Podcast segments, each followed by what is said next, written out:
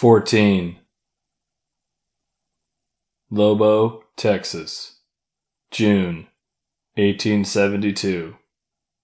John had spotted him straight away, noticing his big, tied down gun and his restless eyes. He watched the old stranger survey the room like a man who knew what he was doing. Though the old man went to the back of the room and settled with a beer, John had no doubts he'd recognized him from somewhere.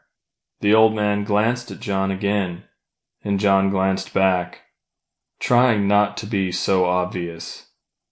He seemed harmless enough, older, thin, weak looking. Too many years riding the trails and ending up here, poor and soliciting drinks from other weary strangers. But what was with that black box the old man held in his lap. John didn't like that.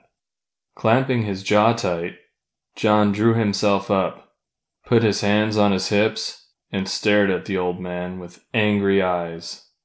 The old man just smiled at him, friendly like, and that made John feel even more uncomfortable. John snapped, not caring how many other bar patrons saw him, arms pumping and legs flailing.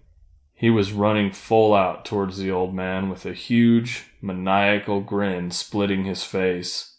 Before the old man could go for his side pistol, a flimsy little 32 caliber sidearm, John had pulled his hunting knife and, with one knee landing square in the old man's frail chest, hearing his ribs snap like dry twigs, John buried the knife to the hilt in the old man's throat. Shocked blue eyes met brown. This made John smile. Somehow, John had a way of finding small comforts, no matter what the situation he found himself in, even the act of cold blooded murder. The old man just stared up, and John, with shock and terror, knowing he should have bushwhacked John to begin with just to play it safe. Too late for that now. John twisted the blade cruelly blood bathing the wall to the left of them, and John's face as well. He reached up with his free hand and smeared the blood with his fingers, his face appearing as though he was wearing some type of bizarre war paint. He yanked the knife out and stood back, examining his handiwork with a big, malicious grin.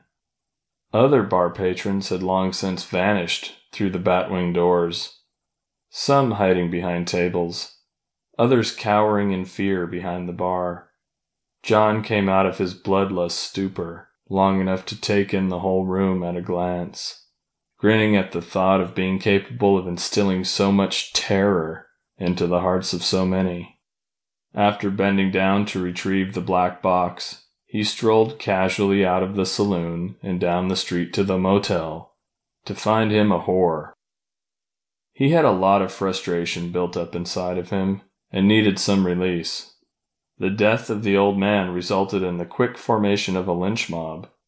Hardin's parents and wife were taken into protective custody, and his brother Joe and two cousins, brothers Bud and Tom Dixon, were arrested on outstanding warrants. A group of local men broke into the jail in July 1874 and hanged Joe, Bud, and Tom. It is claimed that the hanging ropes were deliberately out too long in order to cause death through slow strangulation, as grass was found between their toes. After this, Hardin vanished but resurfaced not too much later. He could never stay out of the public eye for very long.